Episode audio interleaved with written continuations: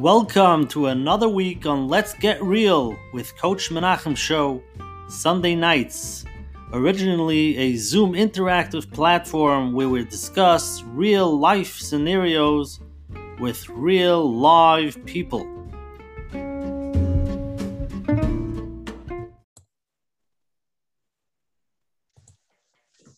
Hi, everybody. Welcome to tonight's shiur. Uh, tonight is shiur number 80. We made it, Menachem. Uh, the, Let's Get Real Coach Menachem Berenfeld program, and Baruch Hashem, we made it to this milestone. We're almost there. We're almost there. Again, I want to start off every week thanking everybody for really growing the platform and exploding and telling all the viewers for posting on the WhatsApp statuses, emailing people about it, to friends, chaverim. It's all chav, chaver islach, and it's growing, and it's mechazik tremendous amount of people. And we really appreciate every one of you for letting people know about it. It's amazing. If anybody wants to join the WhatsApp group to get the flyer every Sunday so they could know about it, just WhatsApp me personally at 848 525 0066, 848 525 0066, and say my number, and I will send you every Sunday the flyer.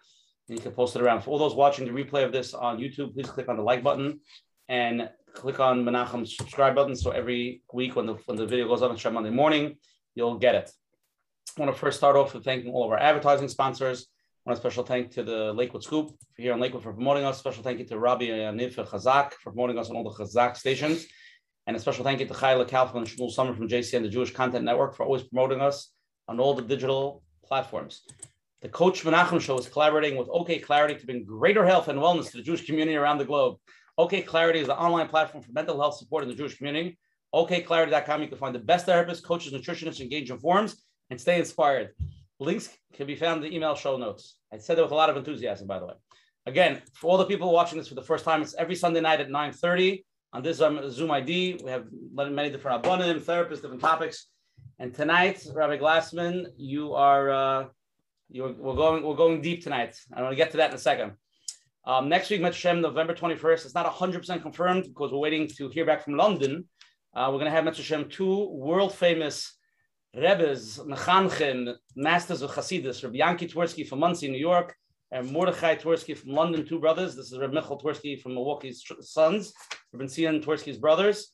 We'll be discussing bringing warmth and love back into Yiddishkeit with our children and giving them the chinuch of depth. So it should be a very uh, deep program. Hopefully, they both uh, ask to come, and uh, Rabbi Mordechai in London is willing to wake up at 2.30 in the morning to uh, be mechazik So uh, we're waiting to confirm that and it's going to be an amazing program. So please let people know about it, and it should be really uplifting for everybody. And tonight we have the schus and honor of having world famous mechanech with us tonight, Reb Ephraim Glassman, now in Torah Vodaas, and we'll get back to him in a minute.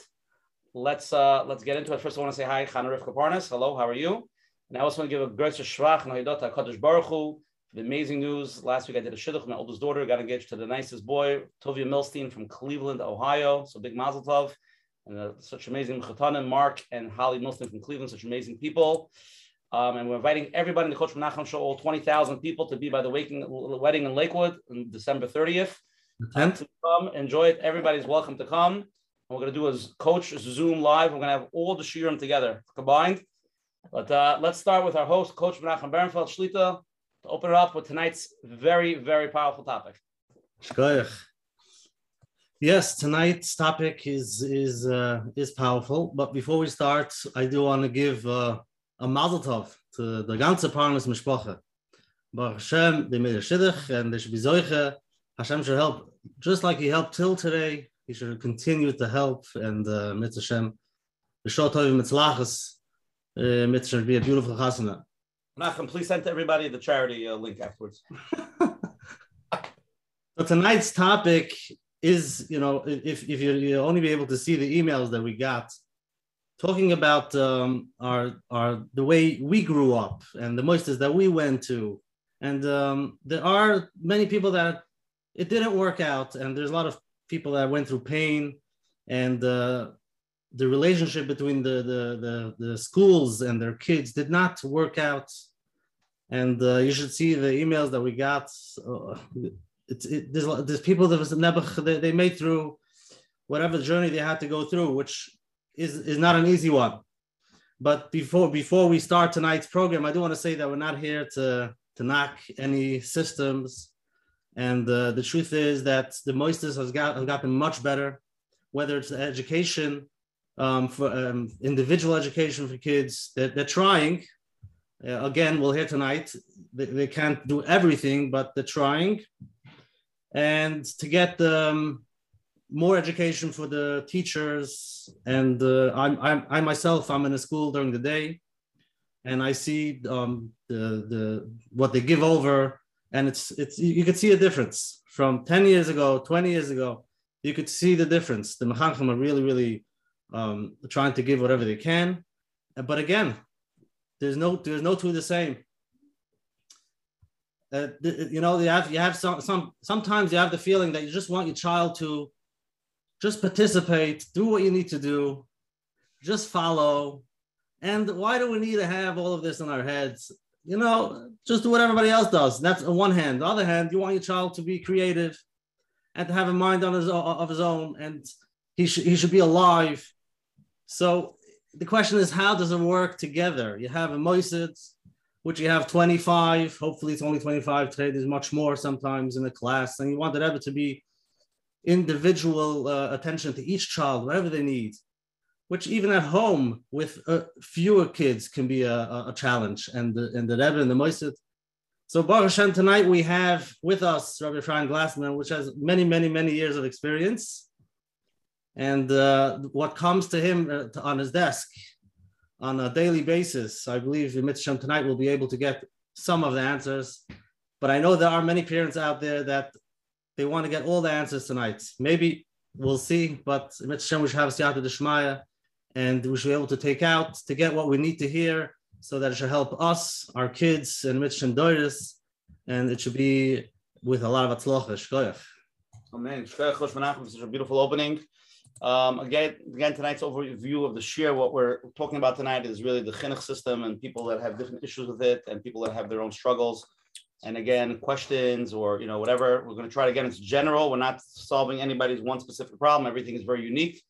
Um, I have to admit, Rabbi Glassman, we did have over the, the course of the 80 shiurim before, the 79 shiurim before you, anytime it came to the system or this and that, it was always shut down because that's something that nobody wants to touch. So, uh, that you're uh, opening this, and it's a very important topic. I have to tell you, I think this is probably from the second or third most emails I've ever gotten for a share. So there's definitely a lot of talk about this. Everybody has their own um, thing, which we'll get into tonight, Mr. Shem. And um, again, I just want to mention Menachem's writing a book. We're still writing share one through 40. Every last one will be, Mr. Shem will be in book number three, hopefully in 2025. So uh, hopefully the, the, the, the information will still be relevant then. But anybody wants to be part of it or help, please uh, email coachmenachem at gmail.com uh, for that, number one. And also, I'm going to learn tonight's share for the same from the, from the same schus from last week. Tonight's show, we'll learn schus for Menashe Chanoch ben Rezel Shlamis for success in every endeavor, Baruchnis Begashmias, and Fu Shalem for health for Shendel Sarah, Basmir and for all the hundreds of people that are going to be here tonight, and the thousands of people that will listen to this later on.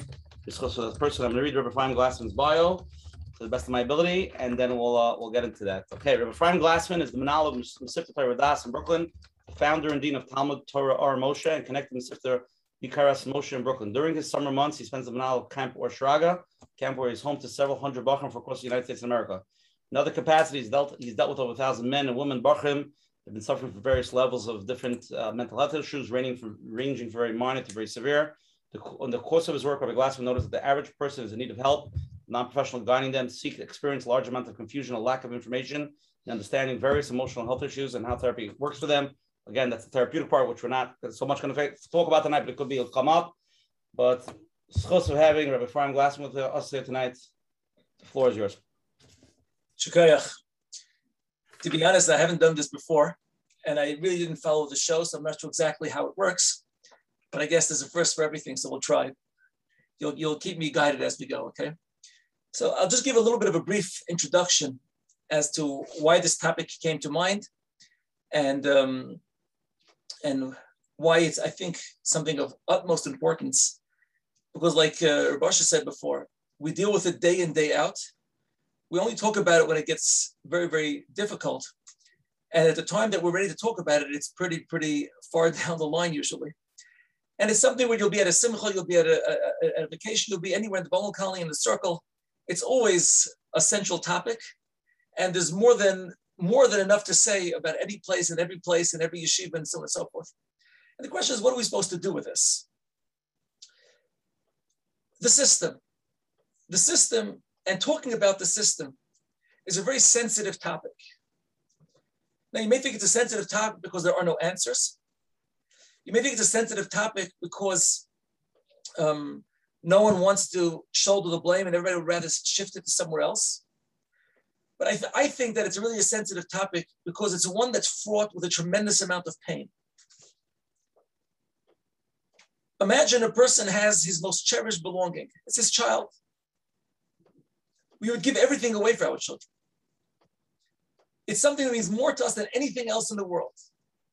And to watch that end up with some level, even a minor level of disappointment, let alone slipping, let alone going very far, let alone uh, not coming to anywhere close that we dreamt that we, we dreamt when he was still that little baby. To watch the children suffering through the system, that you watch, watching your own child go to school every day knowing he doesn't really have a chance to make it. I hope he'll survive it. Who knows what this will mean to him in the future? Is nothing less than torture a lot of the time. Now it's true that for those that are successful in this in, in, the, in, in the system, and there are many of those, you can go through the system easy sailing and think it's the best. I think today we want to try to address those that are struggling. And let me tell you, those that are struggling are not limited to those that are challenged in some academic area. The top boys, the elite as we call them, even though I don't like identifying people in levels, but what we're going to refer to as what people call the elites have their lion's share of struggles as well. It may not be so obvious on the on the surface because they're walking the walk and talking the talk. But if you know what's really happening inside and the emotional front of the, and, and, and, and it goes through their lives, what they have to put up with, it's not easy, far from it. But I want to first address the pain part. Pain has a benefit to it, but it has a danger to it also. For starters, I feel very uncomfortable talking tonight to people that may be in a tremendous amount of pain. And if somebody is to suggest to somebody who's in pain an alternate explanation, an alternate approach, it's really not sensitive. It could sound cold. It could sound almost ruthless to tell the person that the pain that you've gone through is something which is quasi questionable, negotiable, could be dealt with this way or that way. How can you take someone who's writhing in pain and tell them, uh, you know, even to minimize it the slightest? To tell someone to accept that, to move past it, to make the best of it, is adding more pain to injury. The last thing Chalila would want to do. And the truth is, this in and of itself really makes the entire evening tonight with some level of trepidation. I'm afraid to hurt people. And I'm going to ask you, mechila, before I start, that I, I look at it somewhat as the Hatzalah member that comes to the call and he sees the fellow on the floor that, that was hit by a car, and Leilenu is bleeding and he's in pain, and he starts to cry and says, That person must be so much pain, and I don't want to move him because he's in such pain. He can't help, you can't help someone when you're going to feel the pain at the excruciating level that it is. Obviously, we have to recognize it, we have to be machshav it, and it is, and there's no underestimating the depth of the feeling that it goes that comes along with it. No underestimating. But I think we want to be able to re- recognize the situation and be able to move forward in some way, shape, or form to be able to make the best of our lives and our children's lives. When there's so much pain, it's hard to hear that there's another side. When there's so much pain, it's very hard to deal with those that are in charge, that we perceive as those that are inflicting the pain, and be able to deal with them in a way that can actually be productive. The highly charged emotions automatically come out. The other party gets defensive, and the pain ends up being the catalyst that doesn't allow things to follow to the place of the most healthy um, uh, dealing with it later on. Very often, the pain ends up being shared with the child himself, and he becomes even more victimized. And it, as much as we can't hold it in, it hurts the child to be viewed and to be seen as a victim at that level. We have to be able to acknowledge and empathize with him, but at the same time, not to weaken him and to give him the strength to be able to get through this. And maybe last but not least, when there's so much pain, it brings tinus, it brings kashas. It could even come to the point where it could weaken our own Yiddishkeit Chalila. Because we look at what we're supposed to aspire to, what we're supposed to respect, and we have strong questions, strong um, tinus. How could you do this? How could you run that kind of a system?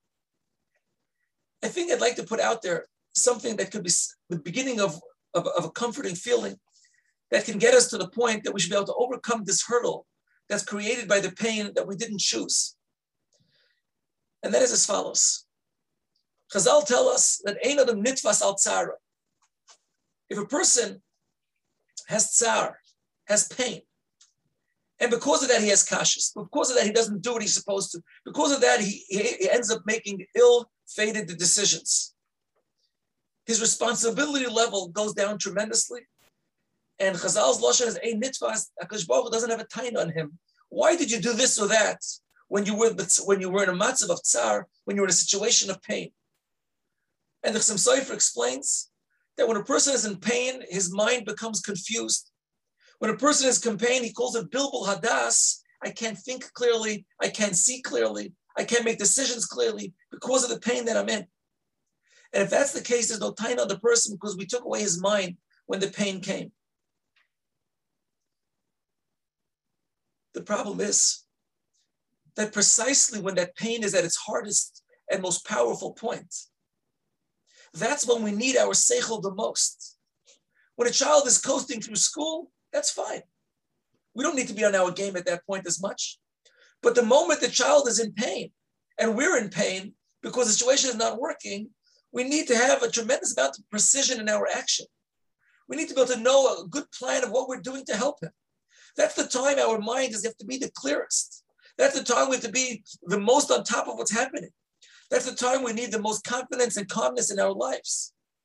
And therefore, the pain take, removes that. To the best of our abilities, we want to be able to come to the point that we can undo that. We can do come to the place where, despite the pain, we can hold on to our seichel. Despite the pain, we can see clearly. And despite the pain, we have to come up to a plan B to manage the situation in the best way possible. I want to give a little bit of a perspective about the system to um, maybe to bring down or to soften the blow a bit. There's a lot of talk out there. You write an article against the system, it'll be highlighted quite, quite quickly. You talk about it, people have, have, have sympathy. But if you ask yourself this question, who made this system? Who created the system?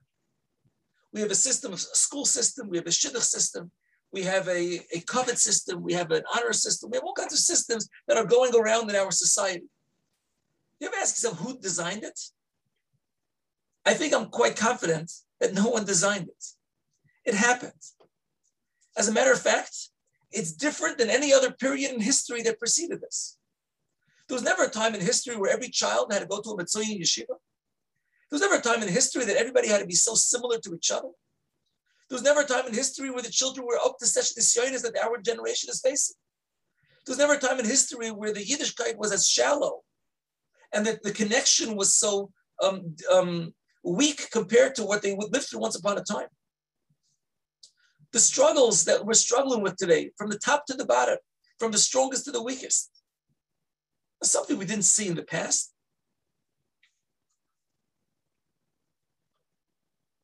It happened. We know that the one who designed it was a Baruch. Nothing happens randomly. Nothing happens by itself. Nothing that happens to Klal Yisrael is by, is, is by chance. And the second thing I think we know is, at least I don't know of the person, there's no one person that can change the system. Kanai Klal Yisrael grew there are so many kehilas, so many uh, different um, places and situations that it's not something which is going to happen by one of us on this call, definitely not by me. And therefore, if we think that the only way we can survive and we can thrive and we can succeed is by changing the system, then we may be barking up the wrong tree. I want to add one more thing to understanding the system. There's good reason why the system developed this way. Why the system developed this way because of the needs that caused it to develop this way.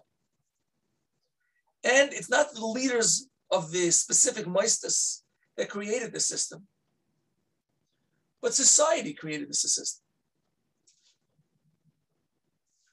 Every person is part of this creation.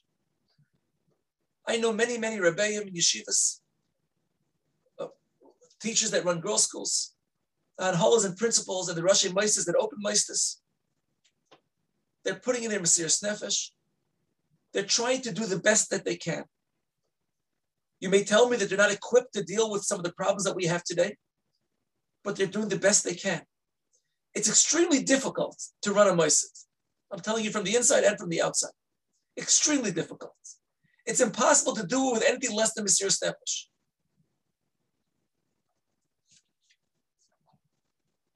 Think about how hard it is to run a, a home with a couple of children. Multiply that by a hundred. And just like you see in your own children, differences, difference in needs from one to the other. Imagine doing that by the hundreds that we have, can I know, maybe up to thousands. If you think you can do a better job running a mice, the floor is open. No one stopped anybody from opening a mice. If you didn't open it, it's because you realize that it's difficult to do it. It's difficult to penetrate the system. It's difficult to survive in the system. There are many people that have tried to open up meisters that were different than the regular system. I know many. Many, many of those didn't succeed to last that many years. Others had to change their mandate pretty soon if they wanted to survive. Keeping a meister running within the system is a question of survival. We'll talk about this as we go through some of the questions. It's very easy on the outside to say that this should change or that should change. Now, I'm not looking here to defend the system. I'm looking to look at the system, to understand the system, where it came from.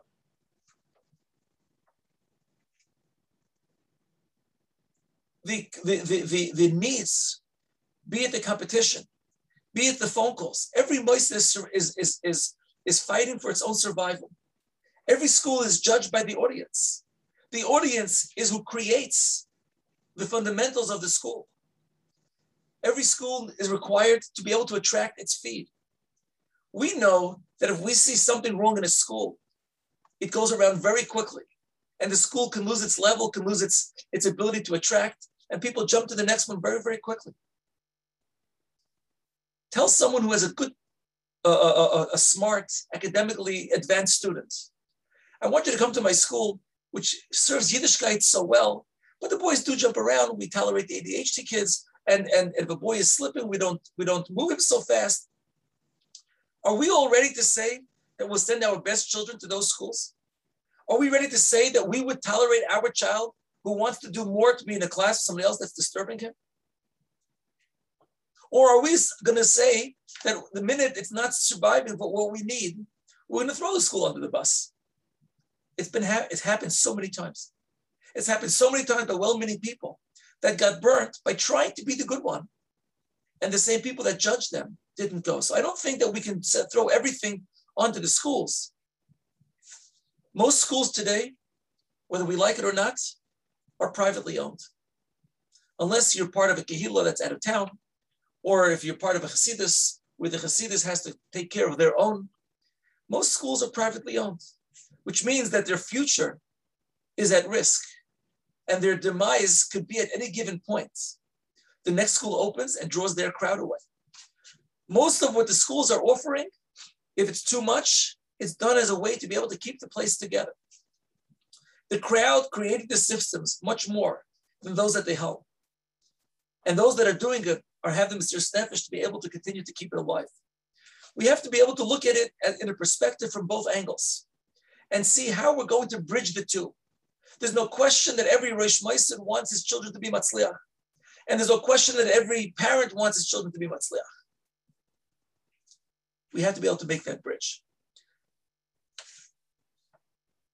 Um, there's a little bit more to go, but I think maybe we'll stop for some questions and we'll leave the rest for the end. Is that okay, Asher?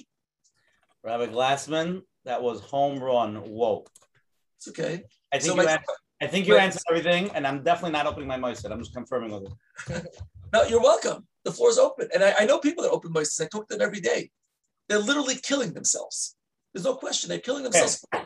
Rabbi Glassman, let's get, Rabbi Glassman, let's get into it. There's so many questions. I, I think the questions will bring everything out. So let, let's let's just jump into it. Well, yours. Okay. I'm going to give you a one minute break. We're going to take a poll. The is going to answer. And let's get a feeling, and then we'll jump into it. Okay, two questions. Here we go. Everybody, when you had a personal struggle in the school system, and you and you brought it up to the staff, how did to the staff? Do you feel a they would you were taken serious and they would try to do anything? One second, I got to make it larger. Can't read it. It's a long answer. They um they would try to do anything to, to help you. Did you feel like that with your moist when you had a problem with your child? B, they tried but really wouldn't budge on what was necessary for my child. Or C, ignored. They said it's your problem, not ours. Those are the three questions. So everybody, based on your experience that you've, I mean, I'm sure everybody who had a kid that went through most of system had had something that they had to reach out to the school. So this is a great question for anybody who went through that. I'm curious what, what they would answer. And then the second question is, if there was something specific you would you would want to see change, what would it be? First, first answer is the school should be flexible with all rules that fits for my child. That, that would be amazing. I want to go to that school. The second option is more training for teachers and BAM to understand today's challenges in, in today's generation. Or number three, don't try to fix it because the loss will be greater than the gain. So if you try to do one thing good that will change it, you understand there's always going to be a backlash for that. So those are the two questions. I think they're unbelievable questions. And I would like everybody to answer it. It's anonymous. And then we're going to review what everybody answered. And Rabbi Glassman, we're going to jump straight into questions. Again, before we do that, I just want everybody to know the Zoichet Rabbi Glassman here, somebody who's expert in this for years. Rabbi Glassman confirming that you did not create the system. Uh, is that correct? What? No, no, no, no. Confirming, and all the problems that were not created by you. Am I correct? It's uh, all for sure not. No. okay, five seconds. Let's end the poll, and then let's jump into it. Ready? Five, four, three, two, one. Here we go. And now we're going to share with everybody. Okay. First question: When you feel when you had a personal struggle in the school system for your kid, and you brought up to the staff, how did you feel they dealt with it? 33% of people said they were taken serious. They would try to do anything to help you, which is a very high number. 42% said they tried but really wouldn't budge what's necessary for my child. 24% ignored. It's your problem, not ours. We're Glassman, pretty split into three if you see that. Yeah, but, but 24 is still a big percent for the bottom. Yeah. Okay, second question. Second question is much more, uh, we're seeing something very clear over here. If there was something specific you'd like to see change, what would it be? So only 11% say the school should be flexible with rules that's fit for every child. So I think people realize that's not really an option. 86% of people are saying more training for teachers and rebbeim to understand today's challenge for the kids. And only 3% say don't fix it because the loss will be greater than the gain. So uh, the second one's pretty clear. You can X the screen. We're going to start with a few questions that came in just to get warmed up. Again, anybody who wants to ask a question was like to have Rabbi Glassman here with us tonight. Please text Usher Parnas over here on the screen with your questions. Of course, the people that will go live, will the questions will go first. Anybody texts, we have a huge, huge list of questions over here. So um, if you want to get on the list, because today, but uh, let's let's ask live and let's let's let's go. This is uh, something we really want to conquer tonight. Okay. Um, let's start with the first question. Okay. First question I have here. It seems as though this is actually from a rebbe. It seems as though one of once boys, once many boys reach the age of bar mitzvah, boys with excellent middles, boys from the finest homes, they become unable to control their behavior in school. Nothing seems to penetrate their mindset of I'm in charge. No one can make me do anything not speeches from Rabbeim, no threats. Is there any hope? How can teachers witness the daily and not feel like the adults are part of the problem? Okay. So first of all, I think that there, there are levels of that.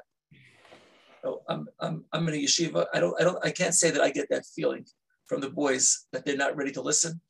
I think um, if you talk about midas and so on, they will, they will get there. I want to back up a second and, and, and explain a little bit what's happening there and why they're they're becoming like that.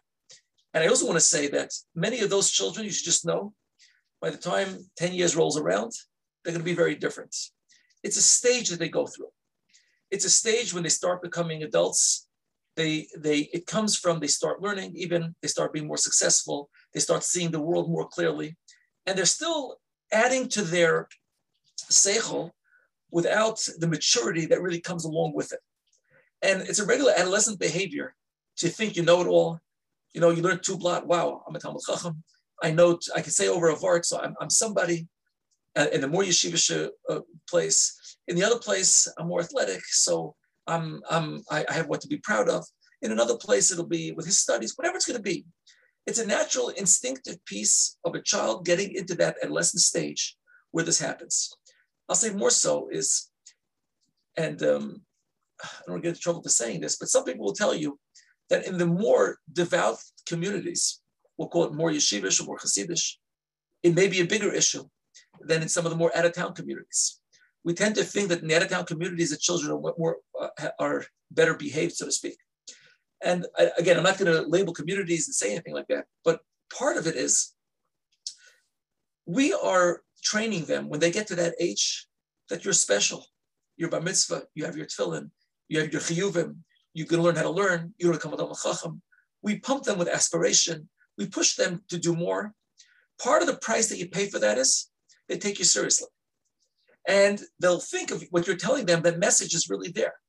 So when they're giving you the, the, the negative side of the, the arrogance or the, the bigotry, even possibly, what's really happening there is they're taking a good kayach that we've tried to imbue to them and something that naturally happens at that stage in their life, and they're just using it in the wrong place.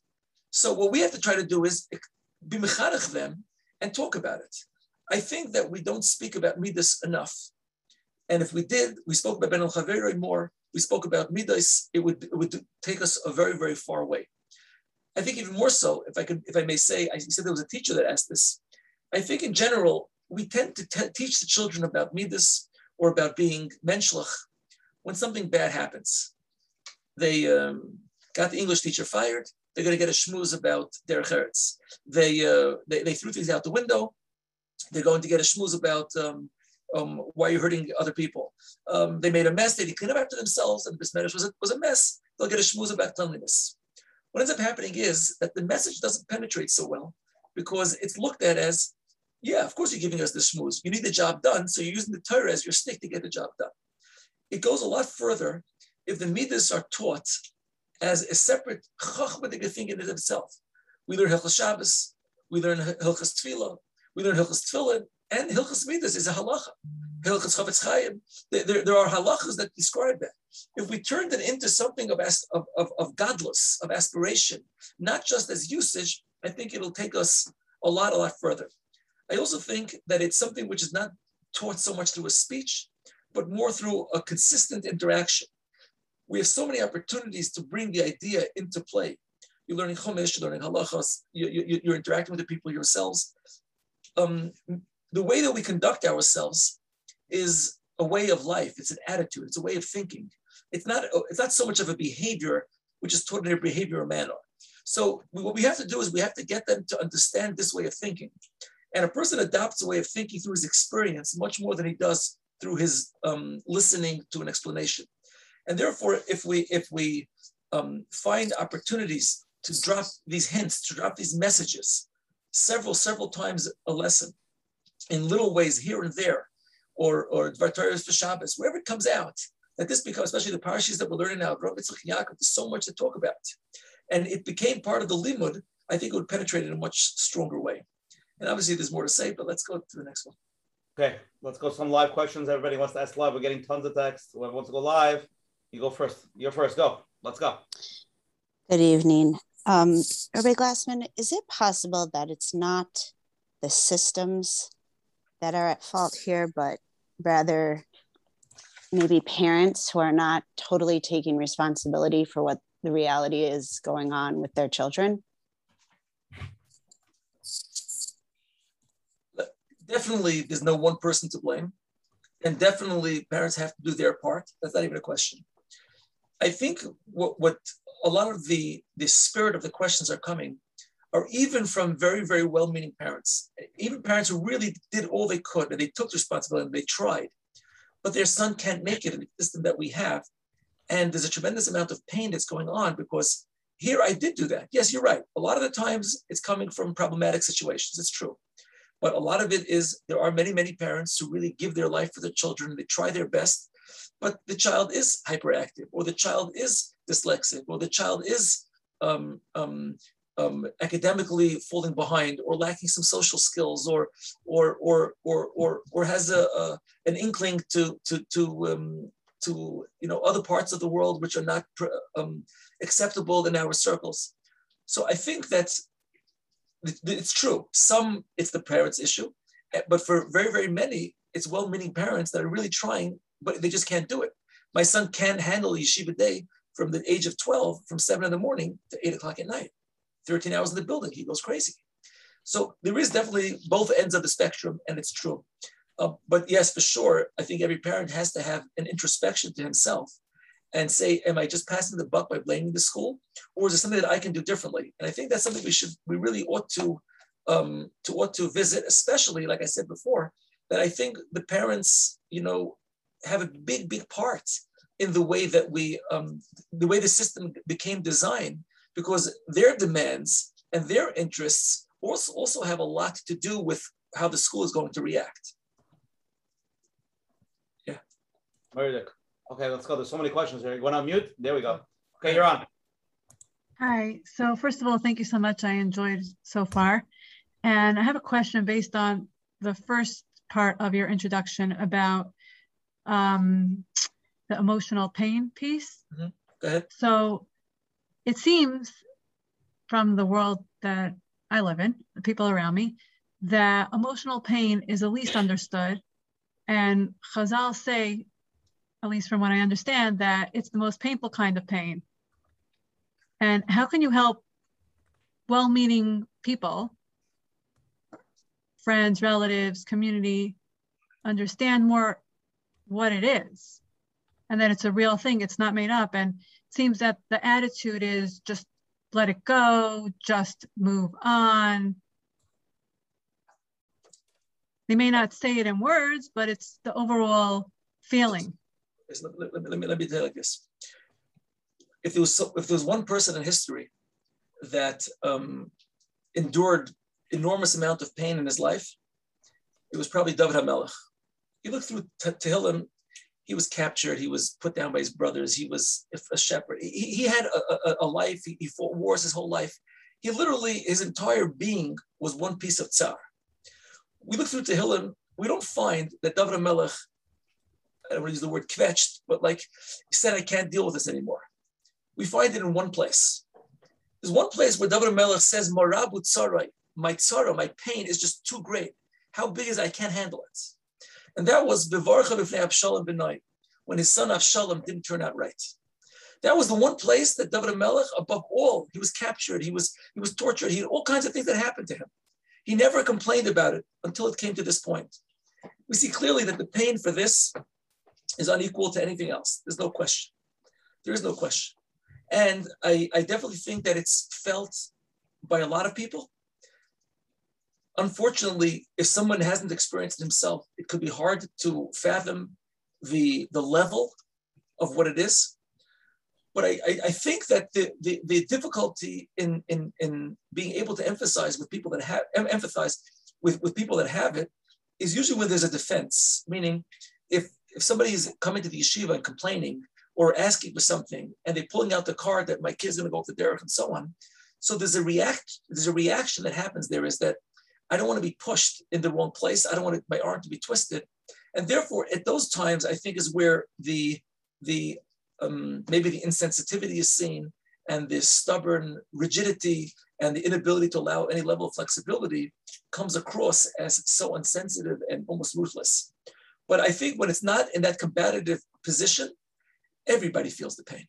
And everybody understands that this is something which is enormous.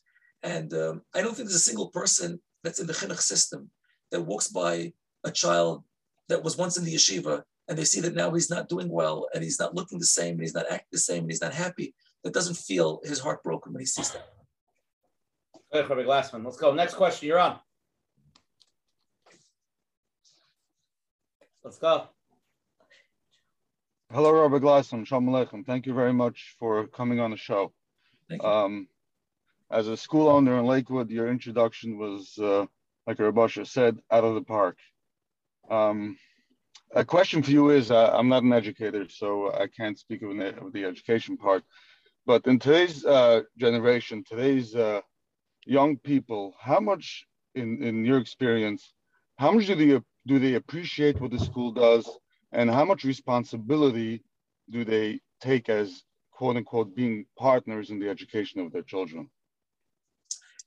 I think that the, the, the, there's a, a diverse um, reaction from parents. You have those parents who think they have the answers and they're unhappy. You have the parents who know they don't have the answers and they're unhappy. The ones who have the answers want the school to do differently because they have the right answers.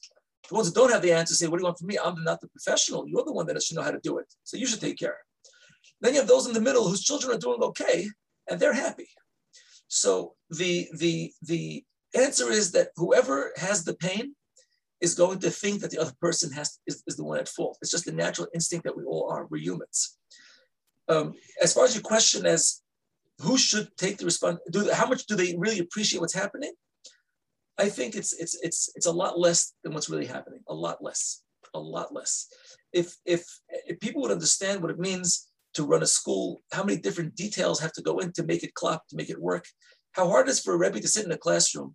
And what the expectation we have of a Rebbe is enormous. He has to be a Rebbe, a teacher, a, a counselor, a psychologist, a father, a disciplinarian, and uh, an interesting and an orator and charismatic. We want everything from the Rebbe. And he's supposed to do all of that at the same time that he's teaching and get to every last boy and be able to be on top of his game. The Rebbeim are trying. They're trying very hard.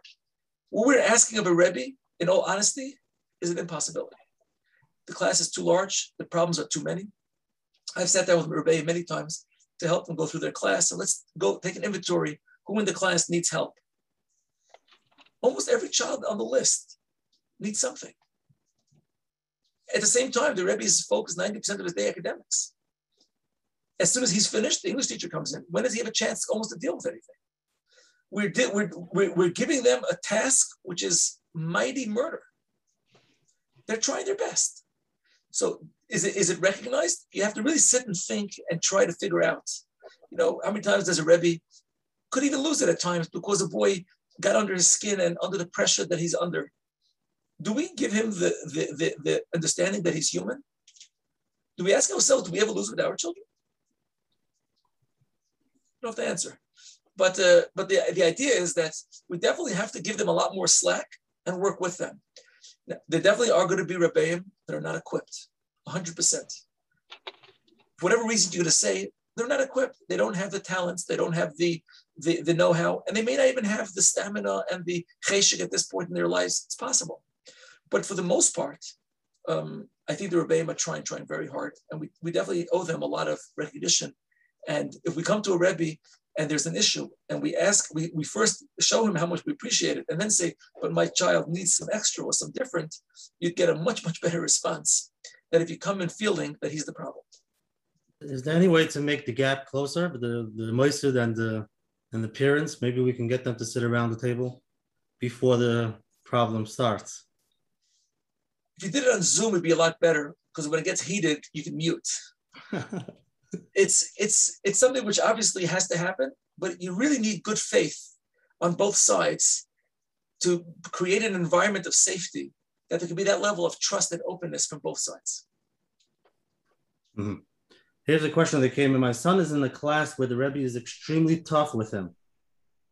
My son is bright and expects um, him to do well on tests. I try to explain that he is not a good test taker. My son loves all his friends in the class, but doesn't have a kesher with the Rebbe. How should I address it? When you say he's not a good test taker, that could have various meanings to it. There are some children that are not good test takers because their processing skills aren't that good. There are some that have a hard time writing. There's some that have no patience to do it. And there are some that freeze up or get anxious when there are questions. So it really, it really makes a big difference as to why he's not a good test taker. It sounds here like we've assumed that taking the tests with some kind of a help or some kind of a way is not an option. Secondly, is we're saying that the reason why he has no kesher with the Rebbe is because he doesn't take tests, which is a question why that is. And we're saying the third thing is that the Rebbe expects him to take a test. It must be that he's a tough Rebbe. I think Rebbeim um, have to have standards. They have to demand. And if a Rebbe makes that a test in his class is nothing important, and if you're not interested, you don't have to take it. If I had to re- write the script without being there, the boy probably doesn't listen that well when it's taught. And then when it comes to the test, he doesn't take so seriously. And the Rebbe feels somewhat threatened that in the class, the test is being brought down in a level. And he, the Rebbe probably thinks that the boy is pulling the wall over his parents and everybody else around him. He's going to show him. There's, there's a lot that has to be clarified, which could be clarified with healthy dialogue. And um, I think before we try to make peace with the Rebbe and the child, I think the parents and the Rebbe have to make peace. Let's get to the same place where we're not attacking each other. We have this, this, this difficulty. Can we brainstorm together how we're going to get to the place that we have to get? And start by prefacing, by really trying to understand the problem before we look for the solution. It's not about how, how many times do you twist the arm until it hurts enough for him to do the test. A child that can do well on a test would want to take a test. It's a good feeling to do well on a test, especially as a bright boy, he knows the material. Why would he want to do it? So there's something there that's in the way. So let's try to figure out what's in the way. Then let's think what we can do about it. Then let's sit down with the Rebbe and have a discussion where we acknowledge what he's doing and we make peace with him ourselves, which is easier for adults to make shalom bayis than for a child to do it. And then let's see what we really need to do for the child, because I'm not so sure that giving him a free ride and telling me that the Rebbe should just acknowledge he doesn't take tests is necessarily the best thing for him. So it's really specific. You need to go through all those points. Who's supposed to be on top of this? The, the council of the school, the Menahel, the rebbe. There's a lot of work to do behind the behind the class. You know. Yes, I, I, I think I find that when the parents come across um, with their cheretz and hakaras hatayif, the rebbeim are more than willing to talk to them. The ones who get sidelined and the ones who clicked ignore, I can't say all the time because sometimes the problem is so big that they, they don't know how to deal with it. And it ends up being there. But a lot of the time is there, there became a rift between the rebbe and the parent before they had a chance to even see each other and have, and have a discussion about it. The kid says some story that happened in the class. I heard the other kid in the carpool said, yeah, that's really what's happened. And we already start twisting or, or tainting our view. And then it leads to automatically giving off certain vibes, which escalates the problem. We, I'm not saying the Rebbe's right. Very, very, very often it's not the case.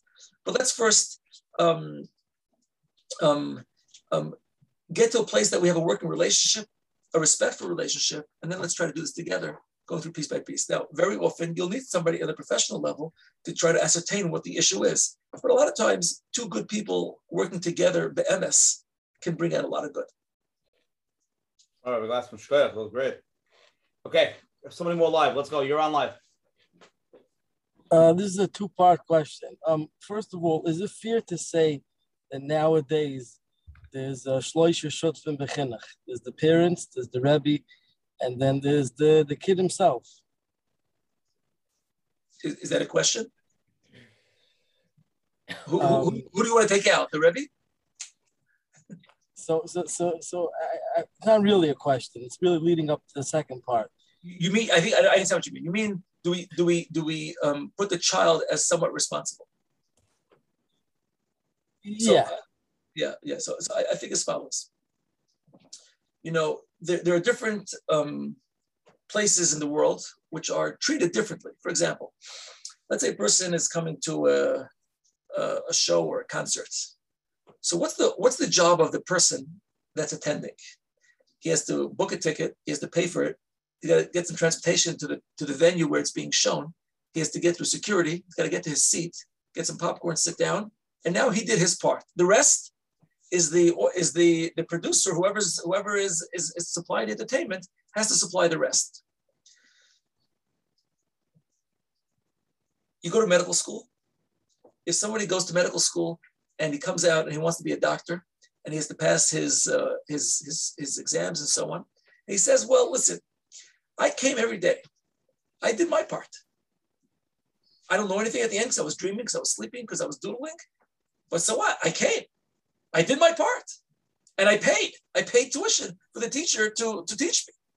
I don't think anybody's going to that surgeon for surgery um, just because he was there. Now, when you send a child to yeshiva, are you sending him to the entertainment show where your job is finished, the boy's job is finished when he comes to the classroom? Or are you sending him to a place where we don't give entertainment here, we offer, um, we offer lessons. You can take it or leave it. Now, there's no question that once upon a time, 90% of the achrayas was on the child. No question. And there's no question that today's days, between all the articles that have been written, we're shifting much, much more we may be even almost 90% in the other direction. They say a difference between once upon a time, a boy came home from Cheder. His father asked him, So does your Rebbe like you? Today, a child comes home from Cheder. Do you like your Rebbe? That's the difference that we're, we, we are subconsciously implanting that. And you read the articles about what the Rebbe should be doing and how many courses he should be taking and, and, and, and all the tainas about the people writing about what he didn't do and the anger that we have towards the ones who messed up and so on, what we're really giving the message to the child is, you go for entertainment. It's his, his job to get you going. When a Rebbe is popping a gut, preparing a, a lesson and, and, and teaching, and all we could do when the kid comes home knowing nothing is say, I think he'd be a little warmer, you know, he'd be able to reach him. Very nice to say that. But, you know, is, the, is that the case or is the job of the child? So no question in the world. For the tzlacha of the child, the more achrayas that he carries, the more responsibility he carries by himself, the more he'll take out of the lesson. A superstar Rebbe that has all kinds of talents is able to turn on children who came in as spectators and turn them into students that actually put their effort in. The job, the, the responsibility once upon a time of chinuch was that the child comes in and the Rebbe teaches. That's the way it always used to be. And that's the way the parents uh, expected it. And that's what we always did. Today it shifted. And believe me, if there's one thing that we're suffering from most in the system, I, I may say that that's what it is. The children come in feeling entitled to, um, I have to like my Rebbe. Ask ourselves, how many times do we ask our child, do you like your Rebbe? Is it Gishmak? Was it Gishmak a day today? Did he say a good story? Was there something else happening? What you're really telling the child is that you're the one that's going to give the rate for the Rebbe, you know? Well, you'll decide how much Hanukkah tip he deserves. It's, it's a certain mentality that has shifted, which is a churban. There's no question. How to do it is not going to be by telling your son you're responsible necessarily, but it's by interacting him with the Rebbe is special. If you have the opportunity to be in the Rebbe's class, you need to utilize that opportunity to come back with something, for sure. Go ahead. Okay. Yeah, no. Let's, let's, I want to cover a few more. I have a bunch of questions I really want to cover. I have a glass one. You can put a little infinite. Okay. What are your thoughts? It, it says first grader, but let's just globalize. What are your thoughts on a on a student who doesn't want to listen to the teacher and she acts up and the teacher sends her out to come down? What is something else that can be done? And what can an assistant do with her outside to recognize that she's disturbing the class besides trying to catch her doing well, which she's already tried? Like, A, the first part of the question is the kid's like not behaving and like making noise. The only option we have is just throwing them out. Is there any other thing we can do? And B, when the child is out, how do you like let her recognize the reason why she's out is because of the way she's behaving? It's like saying, um, could you just tell me quickly, how do you do heart surgery?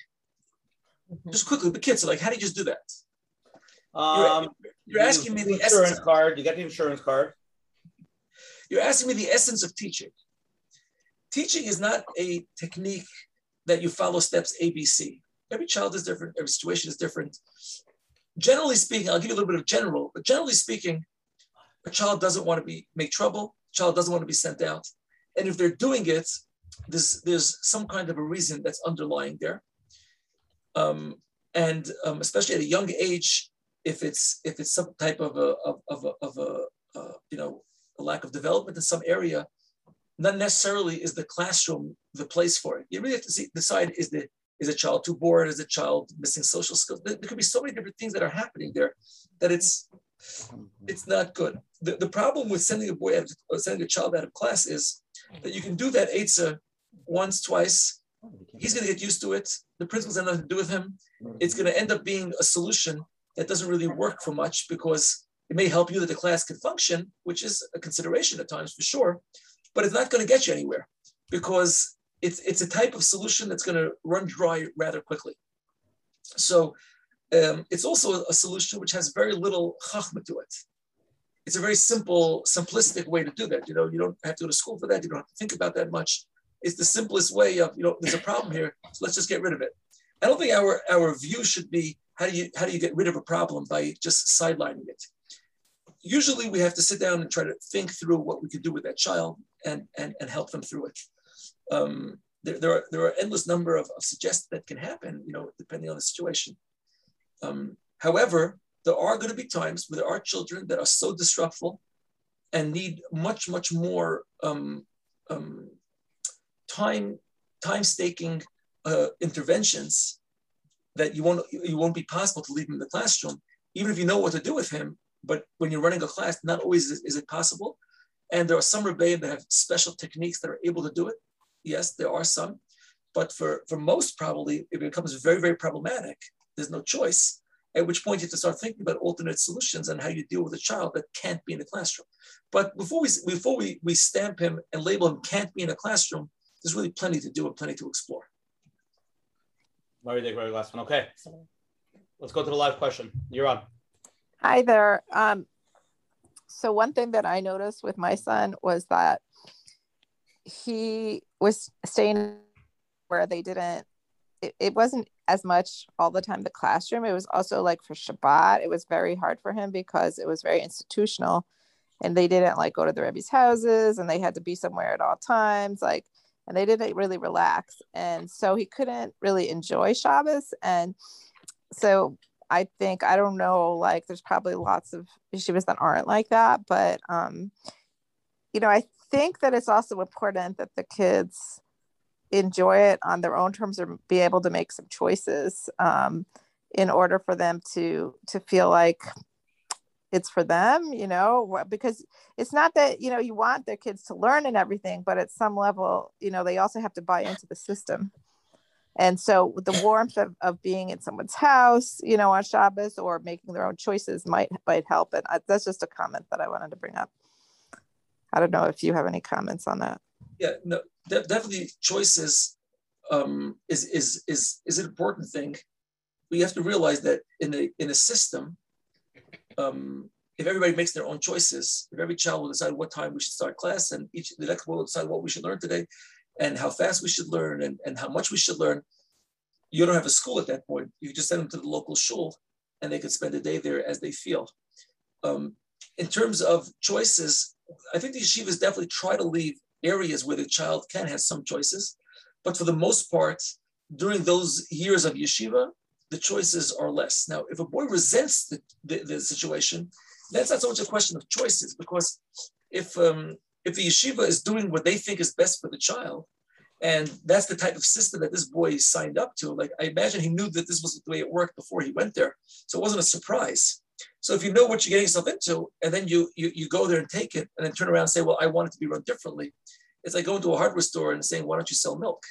This is what we serve here. This is what's this is what's happening, and there are various types of yeshivas that a person can choose one that will work for him.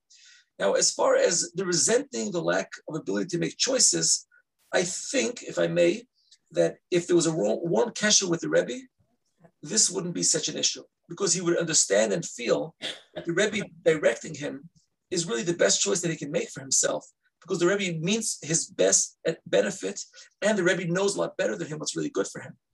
Um, but definitely there could be areas of choice uh, in different places and so on. And um, it's important for boy to have that as well. The child probably didn't choose to go to school. His parents took him there.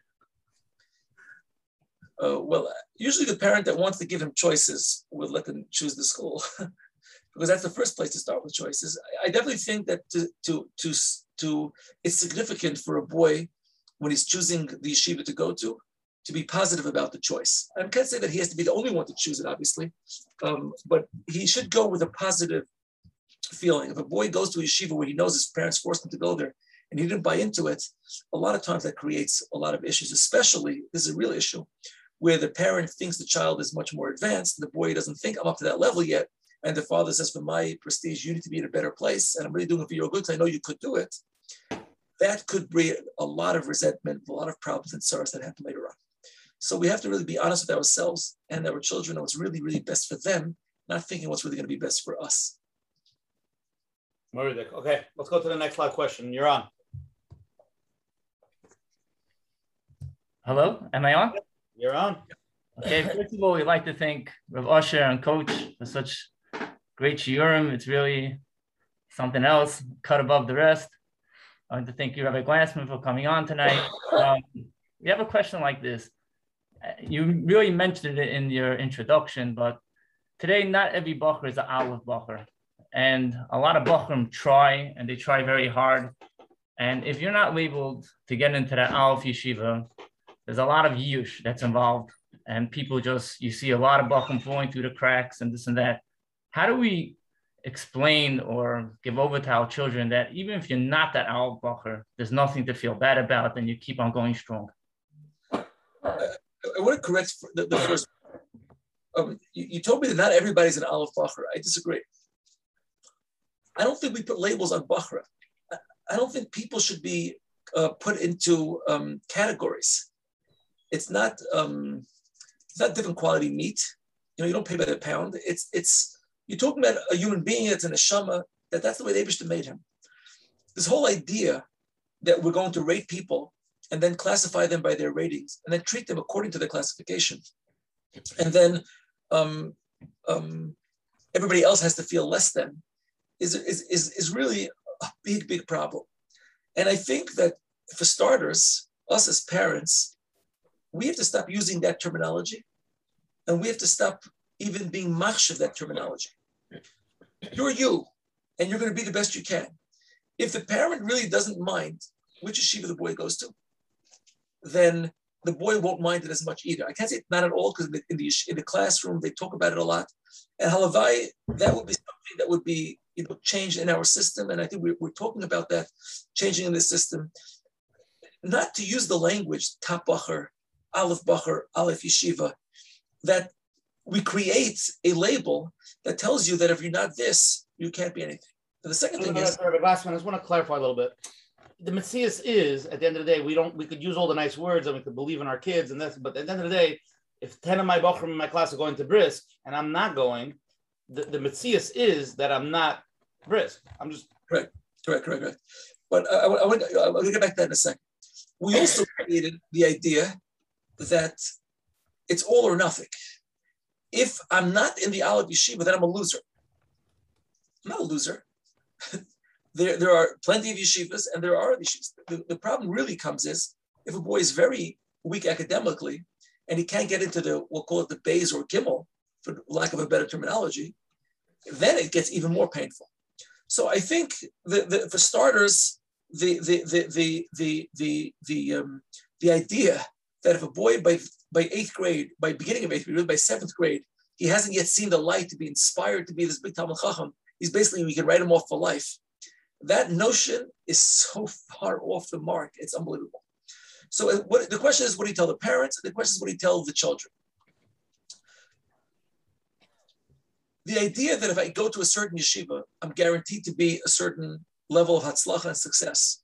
And I go to another yeshiva, I'm guaranteed a different level of success is a, a mistaken premise. It's a totally mistaken premise.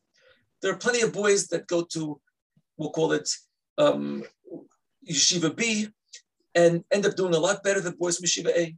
There are plenty of boys that go to Yeshiva A and end up doing a lot worse than boys in Yeshiva B. To think that just because the label of I got in there and now I can feel like I can walk around with the, with the with the with the medal that I'm this type of a boy is going to get us very far is such a mistake. It's just it's pushing a mistake. And a person has to know that your hatzlach is where the is going to put you. And the where you're going to, whichever yeshiva you're going to end up in is the best one for you. And we have to uh, implore that emunah as being true. Now, as far as from a social aspect, how do I face my, my friends if I didn't get in? It's going to be the same if, if his friends are better athletes. It's going to be the same if his friends are taller. It's going to be the same if his friends do who knows what. He has to know that your future, the Abishta can make you who you have to be, regardless of where you end up. He has to understand that you can, wherever you're going to end up being, the Abishta can make you come out a lot better. The Abishta doesn't need that yeshiva to make you matzliach. It has to, we have to, we're Yidden. We believe Bimuna Shalema, that's what it is. And Mamela, the idea of years is ridiculous.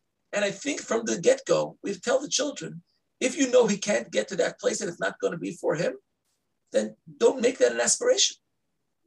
Who are you helping? And very, very many boys are much better off in a yeshiva that will cater to them more, a yeshiva where they'll be able to be the top, rather than a yeshiva where they're going to have to struggle to be at the bottom.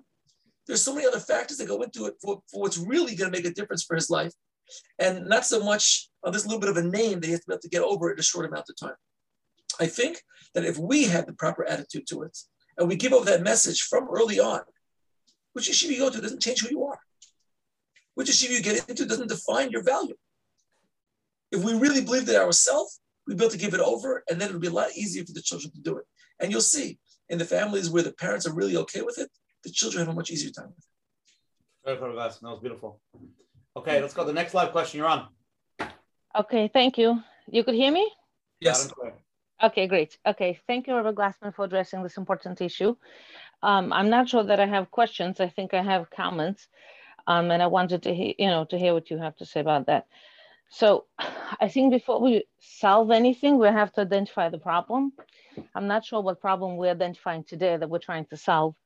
Um, speaking for myself as a parent, um, we Baruch Hashem as a, you know, as a klal, addressing those who are delayed very well, Baruch Hashem, with all services that are available these days in most places, not all places, but wherever we can. Um, my issue as a parent, let's say, was what to do with kids who are too much. And I found that, you know, too smart, above the average. And I found problem for me as a parent is that there is no place for boys like that, um, that they're being, you know, put into an average and they're being pushed into an average and they're not this, you know, the smartness is not being encouraged, so to say. And what, um, age, and a, what age are you referring to? Various, from five year old to 15 year old. And, and where do you see it being a problem? Uh, what, what do you mean? Where? In which age? No, why is that such a problem? So he's with the average, so he'll have time in his life to to to to get to bigger, better places. Who said that somebody who's smarter that's in a class that's not so smart suffers? So I'm not saying he doesn't. Maybe not. Not maybe everyone. I hear your points. Not everybody suffers, but those who do suffer, those who do find it boring, and don't want to go because it's a waste of their life. Um, those who are bored, bored and start misbehaving, that creates problems, right? So it's not necessarily for those who don't suffer. It's nishkan kasha, right? It's not a problem. There's no. We don't need a solution because it's not a problem. Yeah, but even with those that are suffering, you have to be sure that their suffering is because of their um, academic abilities. That that's really the reason why they're suffering. I know many, many smart boys that went through the system and did beautifully. They thought we're smarter. I think what we have to do with those children is is supplement. I know very often I'll tell a parent, that, you know, just like for the delayed children, you have to get a tutor. The, the same thing, if your child is, is advanced, get him a tutor also. Learn extra Mishnayos, learn extra Gemara, learn extra curricular stuff. There are things that can be done for children like that. But usually if a child is misbehaving because he's bright, which does happen, it definitely does happen. There are children that are bored that at least in misbehavior. And for them, the, the, just like we dealt with delayed children, we have to deal with them as well and get them the help that they need to be able to um, put their koichas where it is. But usually, if there's exactly. something, it's because there's another aspect to it also. It's not just their abilities. So, exactly. Wonderful. Thank you for saying this because this brings me exactly to the next point. And the point being is that we as a Kahila do, I mean, where I live, uh, we do not allow this extracurricular activities and anything that kids do beyond limud becomes a problem. And so, you know, it's even in the rules of the moistus, can't go there and can't do this, I can't do the third. So if that is the case, what happens we as uh, as a professional so that was my problem as a parent but as a professional i'm seeing and kids in general is that we do not uh, let them feel the success. Um, competitive competitiveness is a natural part of us as humans.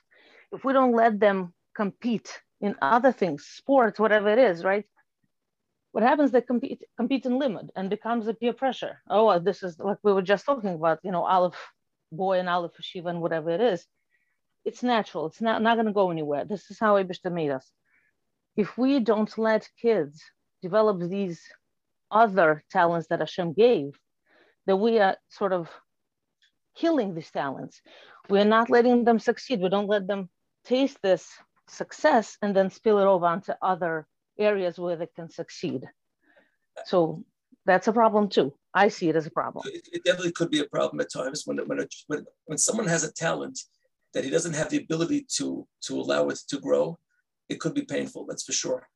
Um, in the, in the in the question of how the the different kahilas work and what they allow, what they don't allow, you know, there's always a reason why they don't allow something, and there's always a loss when you um, when you uh, pick one side of an extreme. There's going to be a gain, but there's always going to be a price to pay for it. And obviously, that's the price that, that's going to come along with it. But a person as a parent has to try to be creative within the system to try to really be creative and figure out something that the children can do. Um, that's what it is. Yeah. Okay, here's here's another question. It's a little bit long, so bear with me. Yeah. Thank you for addressing this issue. I'm sure many mothers like me are dealing with this. I live in a frum community where it's all about superficial Yiddishkeit. As long as you maintain your dress code and lifestyle, you can fake it and make it. This does not resonate with my kids, who are very deep, sensitive, sensible neshamas, especially my 16 year old daughter, who is much more authentic than that. She hates going to school, sitting through ab- abstract hashkafas lessons that even the teacher can relate to, let alone the students and her classmates who fake it are appreciated by the principals and teachers. Her midas emes is causing her confusion. She happens to be a balas midas and hides her feelings towards the teachers and classmates, but she's bursting out of herself to me. As a parent, I try not to aggravate her against the Finnish system, while I try to show her compassion and understanding. How do I support her with strength to survive the schooling? And changing schools is not an option. There's um, there's truth to the fact that um, at times there is a certain superficiality to, to the Yiddishkeit. However, for somebody to be seated in the classroom and feel like I'm busting and look down and judge everybody around them and look down at them because of their lack of authenticity is not a problem with the other people alone. We have to be able to have a toiv ayim and be able to see in every bit of, of superficiality and every bit of learning which sounds like it's fake, there's some level of truth. It may not be to the level of truth that they want to say. You know, um, take all of us. We daven every single day. We believe we're talking to HaKadosh Baruch Hu. And we get distracted in the middle. Are you going to say that I'm superficial? You're going to say that I'm not davening? No, I'd like to daven. I'm trying hard. What should I do that the, the, the Yitzhar gets the better end of me? So when we look at people that are coming to school and they're learning and they're doing the best that they can and they're trying, we have to cut them some slack and give them credits. Feeling lofty, feeling holier than, feeling better than, and because of that, getting irritated by others is something that a person has to work on on their own. Have to be able to be down the kafskos, have to be able to be tolerate them, have to be able to see the good in other people. Looking down at other people doesn't get anybody anywhere. And therefore, um, they have to be able to take it with a with a with a good eye to the others. And goes a step further. If Hakadosh Baruch gave somebody a bracha that they're deeper, so then you can't take your mila and say that I'm better than everybody else because Hakadosh Baruch gave me a bracha. We're in Gullus. Part and parcel of Gullus, especially the Mashiach, is going to be where people are shallow, people are distant, people are fake. This is what the Chazal tell us it's going to look like at this, at this time in history. There are going to be those amongst the group that are going to be luckier than the others. So feel pride and feel proud and feel lucky and see to try to share it with the others. But to look down and feel like you're busting, that's your problem. That when we sit with other Yidden, we should never get to the point that we can't stand them because they're not as good as I am. She should, she should find something that works for her, eh, whatever a teacher teaches, should uh, resonate and be emes for her. I imagine that when the teacher is teaching, she's saying over what Chazal say. So that's emes. So even if the children can't incorporate it into their lives as of yet, or they're just taking notes and spitting it back on the test, let's say, but it's true, and some of it goes in. Some of it definitely goes in, and you never know when that stuff that goes in will come to help that person in their time of need, in their time of nisayan. So I don't think it's fair to discount it. I think we could say that it's not as as, as, as tremendous as we'd like it to be, but it's not uh, not something to, to belittle or to make away with. And we're not them on Yidden. Because Baruch Hu knows what each Yid thinks and how much how real they take it and how much emes is there. I don't think we have the I don't think I know we don't. We don't have the ability to understand who's who and who's what. And therefore we have to be able to look at them with a good eye and uh, accept them as people and um, and and be happy to be part of them.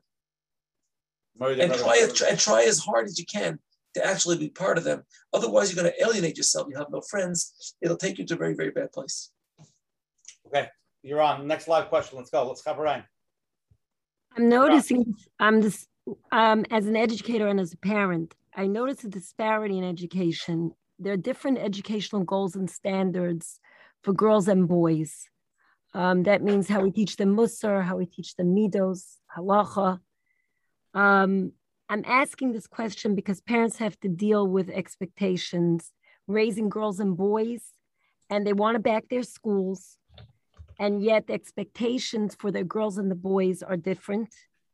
And this also is a problem when Shidduch age arrives and we're supposed to match these girls with these boys. If Rabbi Glassman could unify educational goals for schools so that the girls and the boys, their education seem to be in, more in sync, what would that look like?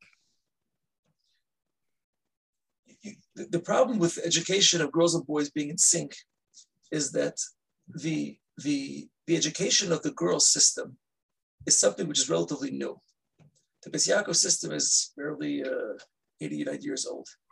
It was done at a time in history where there was um, trouble. Before that, girls never went to school.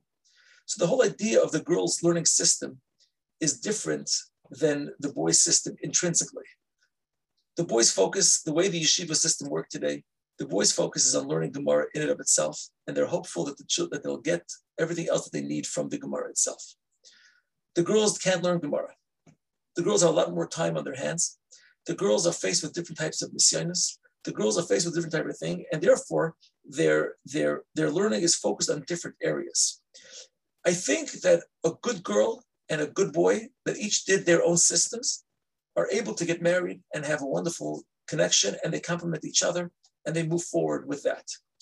If it's becoming if it's becoming an issue, then the issue is because one of the sides didn't do what they were supposed to. Meaning he went to yeshiva, but he didn't really learn. So now, yeah, of course, the girl who did well in her system is going to be lacking for the boy who didn't do well in his system. So I'm not sure what you mean by we should put the two. There are two different chiyuvim. There's two different goals. There's two different enterprises of what they're both doing. The, the girls are, are, learning life skills really, and the boys are learning how to throw themselves into learning in just in learning. The type of learning doesn't allow for the other type of, of, of work. But if they both do what they're supposed to, or what they're expected to do, so to speak, throughout their system, they will both end up in a good place. And we see that. There are plenty of shidduchim that work beautifully. If it's not working, it's usually because one of the sides wasn't successful what they were supposed to do. I'll say one more thing, which maybe this is the underlying what you mean to say. It's easier to find a good girl than a good boy.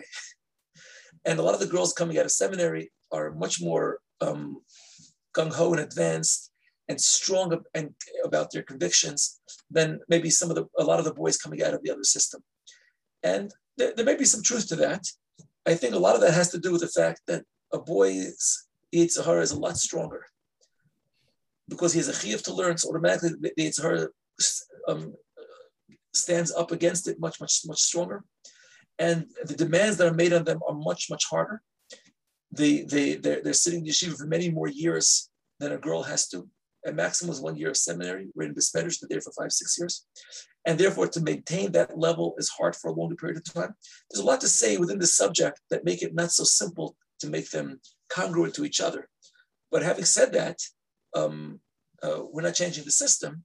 And therefore, we have to uh, just try to see that they should each be successful where they are and then be able to mesh the two together when the time comes. Okay, Rabbi Glassman, I want to jump on this quickly. I'm going to globalize it. Quite, quite, a few things I just want to cover around before we go to closing. Um, I was wondering what Rabbi Glassman's opinion is about, about boys in middle school detention or other form of punishment for being late for Shacharis. My son is approaching middle school and he's sweet, smart, wonderful boy, but he struggles with time management. The yeshiva he's in now is very strict policy in, in school, being on time for Shacharis and gives detention for lateness. I'm worried that he'll be continuously penalized for being late with, with possible uh, this, this, this destroyous results. Any advice would be appreciated. So basically, the question is, a boy's a good boy, this and that, and the shivas gets a very makbid on a certain thing, whether it's a dress code, whether it's Shacharis, whether it's this and that. But the boy's a betzim a good boy, and he he he's lagging in this mida, whatever it is. He likes to wear the sneakers that have the white stripe, or he doesn't wear the jacket with the button, or he runs always late. So, what's the mahalach with dealing with that? And any advice how to deal with that with the school and with the child? Right. So, so again, most schools will um, work with the, the parents.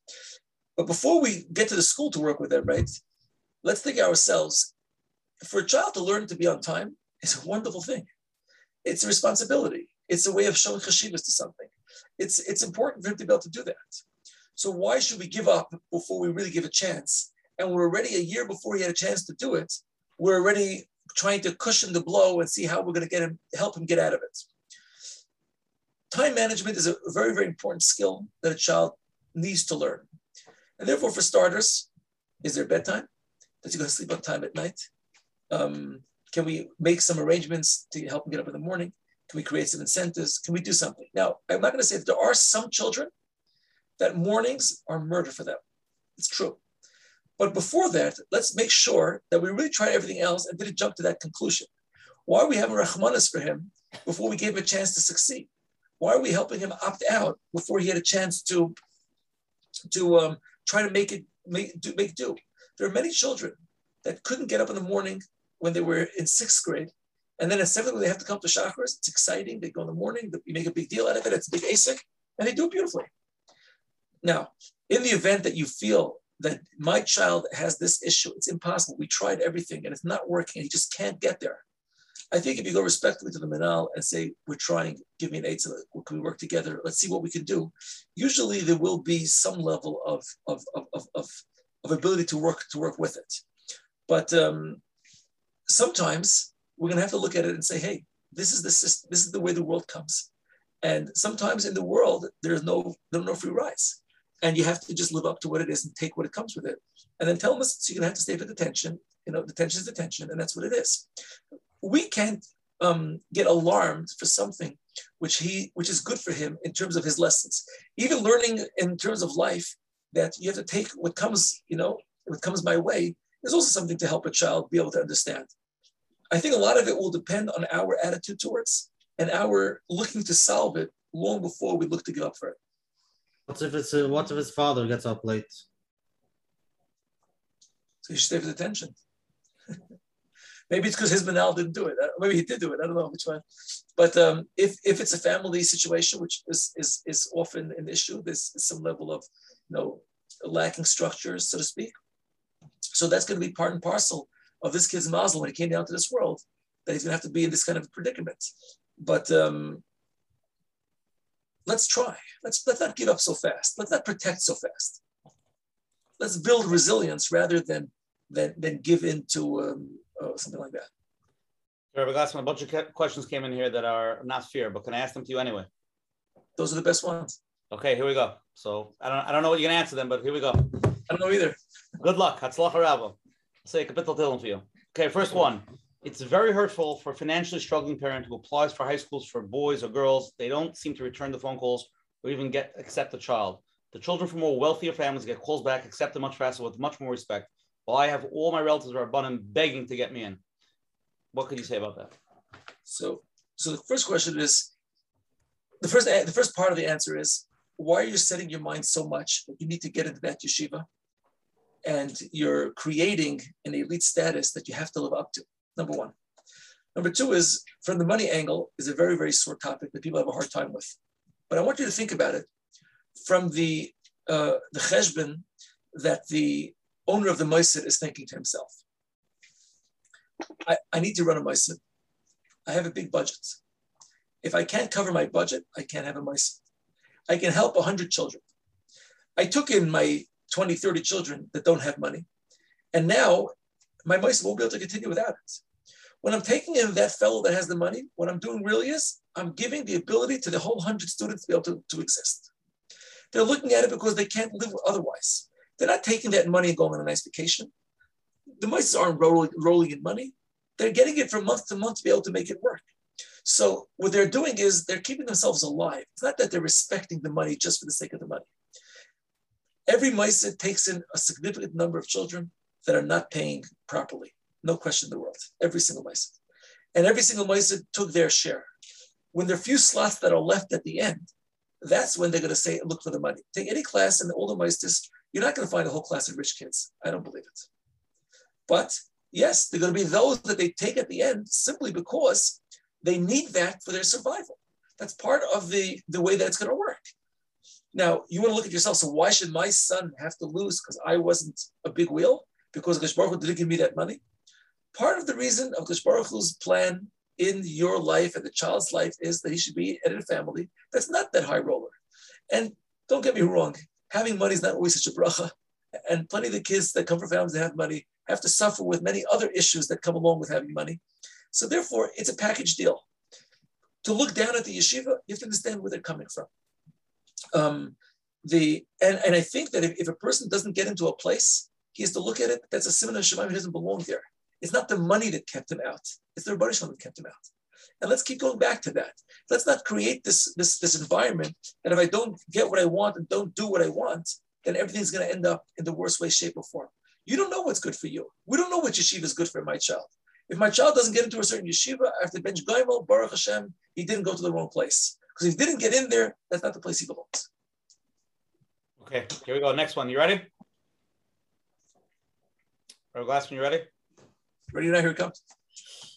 Why is that the mainstream yeshivas still don't see the yeshivas like Waterbury and others, which are struggling for teens and getting for struggling teens and getting more and more packed and crowded, and their yeshivas, which are for the mainstream boys, are struggling to keep boys in their yeshiva? Is Yiddishkeit only meant for mainstream boys? Are all others not cared about and fall through the cracks? They have made to feel as they're outcasts and don't have a place in our religion. How is this to come to be? How has the system failed for so many of our youth? This is not the Torah way. I always learned the Rebbe Preida Tana taught his talmid, but didn't understand anything 400 times. This is not re- really Yiddishkeit by any standards. Teaching by example is not only about learning the material of the Gemara nonstop and nothing else counts. How about showing youth how to treat others, especially young kids, by example and not being tough and threatening them all the time? So they have the tools to navigate very confusing and scary world out there. I'm not a mechanech, of course, just a parent who has gone through this system and sees how a boy who struggles in learning was treated and how much more can turn off a boy, especially when there's so many more temptations out there in the world. The last that. It wasn't just a question. It was a, I think that was somebody's life story, which, and you can hear the, the pain and the tears dripping from that letter. It's, it's a very, very unfortunate feeling and phenomenon when something like that happens. And as painful as this to watch something like that happens, I don't think that that is something which is the shita or the, the, the ideology or the, the goal of any maisit. No one is looking to send kids Chalila in, in the wrong direction. The, the question on how to run a school or how to run a yeshiva, where there are boys who need a Waterbury style yeshiva in a regular mainstream yeshiva, is very, very difficult. I'd like to ask how many people, and now don't don't don't take the wrong way. Waterbury is a, a wonderful place. The people that run Waterbury at Tzaddikim, I know them. I know many many many wonderful stories, and many boys that have gone there. Rabbi Kalish, Rabbi Kalish is one of the, our biggest. Yes, yes, yes. He's, he's on the chair. There's no question he's a tzaddik. That's not the shayla. They're doing, wonderful, they're doing wonderful work. But if we would run a yeshiva, the regular mainstream yeshiva, the way we're dealing, the way it's run for boys that need that type of special, then you're going to be hurting all the other boys that don't need that type of issue. Meaning to say is that now the only way you, you can have a, a stronger taina is if there's a boy who's a good, regular, good kid, but he just can't academically achieve and he gets smashed because of his lack of academics, which is no fault of his own. That's even more painful. But in general, a lot of the children are not ready to, to, to, to go through a regular yeshiva system because the yeshiva system, which is by definition the word system means you're working with a certain average or a certain direction. System means automatically that many people, almost everybody is going to get hurt. Because let's say most people are from zero to 100, and you, you make the system, let's say, between 60 and 80. So all those that are below 60 are getting hurt, all those that are above 80 are getting hurt. That's just a fact, like we spoke before. So a system by definition means that people are going to get hurt. Not to have a system, many more people will get hurt. The system that we have aspires to be a loving and caring system. No Rebbe will tell you, I don't love and care for my talmid. It doesn't exist. They, they will tell you that they can't tolerate someone that's going to undermine them. They can't tolerate someone who's, who can't possibly go along with the program. They can't tolerate something which is going to bring the other boys down. And I'll say more than that. Let's say a parent has a good boy. Mean, uh, uh, when I say good, I mean academically advanced, and he's looking for a yeshiva. And he walks into a yeshiva and he looks into the classroom, and there's one boy walking around the back, and then there's another boy that's sleeping. There's another boy playing with some kind of a gadget. And he turns to the Rebbe, This is your class? He says, Yes. So then where's the discipline? This boy's walking, that boy's head down. Well, you tell him, well, this boy's walking has ADHD. The boy head down is going through a little bit of hard time at home. The boy that's that's playing with his gadget, um, he's overly bright, so therefore he doesn't give me his attention. What chances are that you're sending your child, you're sending your strong child to that yeshiva? I'm telling you that a parent that sees that walks away and sends somewhere else. No one will send their child that's academically advanced to Waterbury, even though you want the Yiddishkeit and you want everything else that they're giving there, which is tremendous. The answer is because to be able to supply the needs of the the the the the, the, the one, like I said before, the, who has the child that wants to send the boy to this yeshiva, who has the advanced child, we need to create some kind of a system. Otherwise, it's going to everything will fall apart. To teach Ahavas Yisrael, absolutely, there's no question in the world. That's that's the goal, and that's the dream of everybody. That some end up falling out, it's very very painful, and and and and and definitely the yeshivas have to try to be as sensitive as possible. And there's a lot of talk about this, and, and the Rebbeim definitely try to go as much as they can. I think when we notice that it's not happening, it's when they feel that it's it's undermining either because it's going to have a bad impact on other children, or it's going to have an impact on the whole meiser, which can come down together. So the pain that's there is tremendous. If there's a specific Rebbe that hurt a specific child, that's, that's, that's, that's very painful. That there's a child that couldn't get into any yeshiva, because that he ended up slipping off, that's a terrible, terrible feeling. But I think that today there are more and more meisters that are opening to try to be able to supply for those children. And um, part of the Gzeira is that, that that's what's going to happen. Yeah. yeah. There's another question, there's another follow up on this. What can we do to give over to children the love of Yiddishkeit, even if they're struggling in school and learning? What can we do if, they, if they're just not good at it? What can we do just to give them that that yummy, warm feeling, even though the, school... the same thing that you do for the boy who's doing well in yeshiva? It does no difference.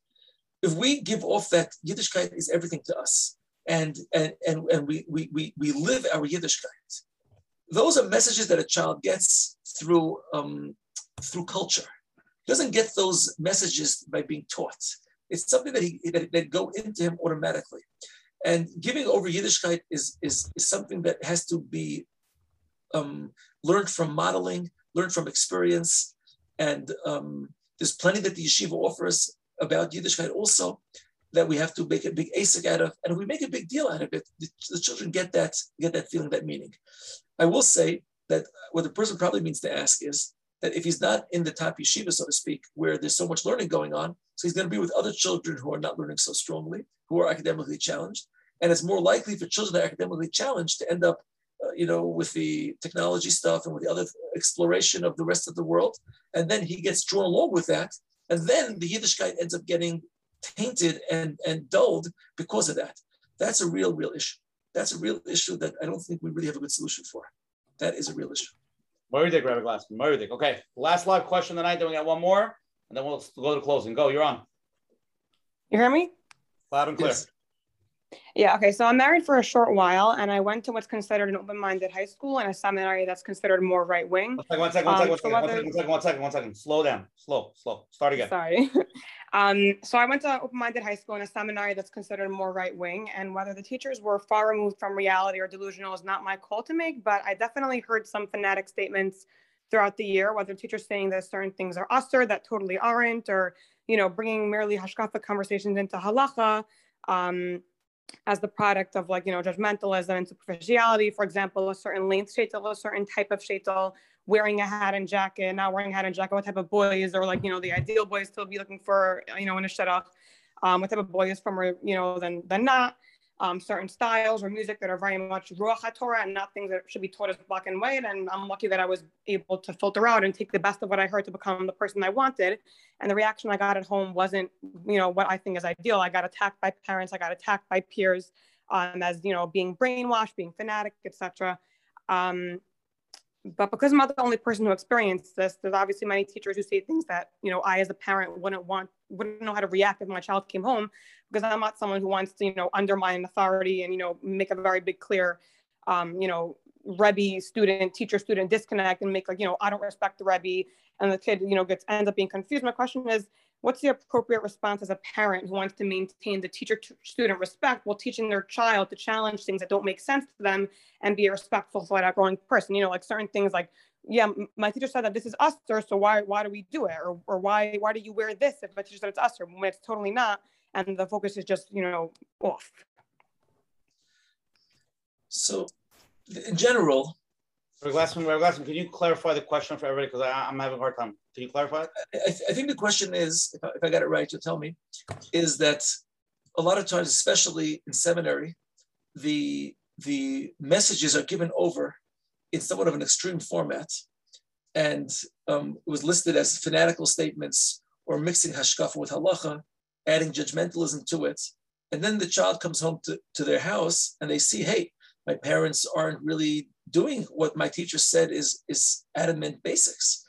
And uh, the parents say well we go with a different sheet so to speak and we're we're, we're comfortable where we are. And um, at the same time we want to say that your teachers make up stories. Is that right? Did I, did I repeat the question correctly? Okay. So so I, I think in general when it comes to these areas um, everybody judges draws their own lines, so to speak. We think that anybody who's more frum than me, that's sugar frum. That's like fanatic. That's uh, that's too much. Anybody who's less than me, no, that's bummy. That's that's not where I. That, that's not what should be. And everybody draws their lines. So the teacher draws their lines somewhere. The seminary draws their lines somewhere. And the, the, the you know parents of different backgrounds and different places in life at that time would draw their lines differently. Ultimately, most children hear what they hear in school, and most parents don't mind if their children want to be better than they are if it's for good reason. Meaning, we understand that there is is is a, the examples you gave. There's a shaitel at a certain length and a shaitel at a different length. The Rabbanim have given speeches and drushes about shaitel lengths, and they definitely encouraged a shorter length rather than a longer length. So if someone is going to say that we hold the longer length is better, you're not saying that it's better. You're saying you don't want to aspire to that level because you look at that level as something extreme. Somebody else doesn't look at it that level as something extreme. So the question is, do we have to dictate to our children that they have to stay at the level that we chose for ourselves? Or do we allow them choices, like we said before, that they can choose on their own for what they want? So I think in general, we have to talk about what they teach about in, in school as respectful. We have to talk about it as various levels. And everybody's going to pick a level for themselves. And we can say that we picked a level that fits for us and allow our children to pick a level that's going to work for them. Um, I don't think we have to be afraid that our children being better than we are. I think ultimately in the long run we'll be very happy. However, if you feel that your child is choosing something above your level or above her own level, and she's going to regret it in a short amount of time, or she's not going to be able to live up to it, and because of that, it's going to backfire. So at that point, I think you want to encourage them either to discuss it with somebody, with a mechanech from school, or you want to tell them to take it slowly and to um, recognize it as a level and not something that has to be jumped to in one second, but something they can, they can aspire to get up to that point. But if it's coming from a healthy perspective and it's, it's comfortable, that's their decision, I don't think we should stifle our children to say that they can't be better than we are. Is that okay? Okay, we'll go to the last question over here. There's somebody sent in um, that they personally suffered from was that one of the kids went to a specific school they had to go to that school. And then uh, my first daughter went to a great high school. It was good for her, but my second daughter was smarter and we wanted to send her to a different high school. They refused to take her since her older sister was in the other school. At the same time, a girl from the same grade, which failed most of the classes, was accepted just because her sister, her older sister, was in that school. So the question is, who made up this concept and how can we help schools realize that each student is an individual and not take it as a family just because your sister came to this school so we'll accept your next sister. But if your sister didn't come so we're not accepting the next sister. I, will be honest i didn't hear this rule exactly and i'm not sure the reason why the schools do that. Is it from a financial perspective like uh, you have to be part of i'm not sure i'm not sure i, I don't understand the question because i don't know. The question is in certain places i'm not going to say names the demand of schools the way the school system is set up is that if you're in the school your siblings are accepted in the school. If you're not not. So it could be a child that really belongs in a much better school won't get into the school because you already belong to that school a. But what, what but why don't you want to send you if you if you if the school was nice enough to take your child that was weaker Why don't you want to send them your stronger student? I'm understanding. Because it's not only stronger student, the better. Some schools are just better for certain kids, and some kids are not. So you have one kid that's struggling and needs to. Uh, uh, uh, uh, so again, again, I'm, I'm not sure who made the rule. I'm not sure what the reason behind the rule is. It's a little bit hard for me to answer. But I imagine that there's there's some cheshbon to it, in, in, in, maybe from financial perspective way or whatever it is. But I don't think that we have to be. The, the part that bothers me from the question is the fact that somebody else got in as a problem. Happy, good for them. Like like like why do we have to look at this as as as, as a status piece? How much of a difference does it really make as to which school you go to? All schools are good, and we're talking that it's within range, and they're, they're, they're, they're giving over good stuff and so on and so forth. So she'll turn out just fine in the other school as well. And the fact that other children got in there that didn't deserve it, good for them. But maybe now that school's a weaker school, they took this, the weaker students in. So what's the problem? I don't think we should turn schools into, into value. That was my, I made it or didn't make it should depend on my school. It depends on who I am. Okay. Let's do one more question, then we're going to go to closing. I just want to get in this question. How can the schools be more equipped with suggesting to us to get proper help and guidance for a child who's struggling in the mainstream before it's too late? What, what advice can Rabbi Glasser give of, I guess, for the for the chinuch from the schools?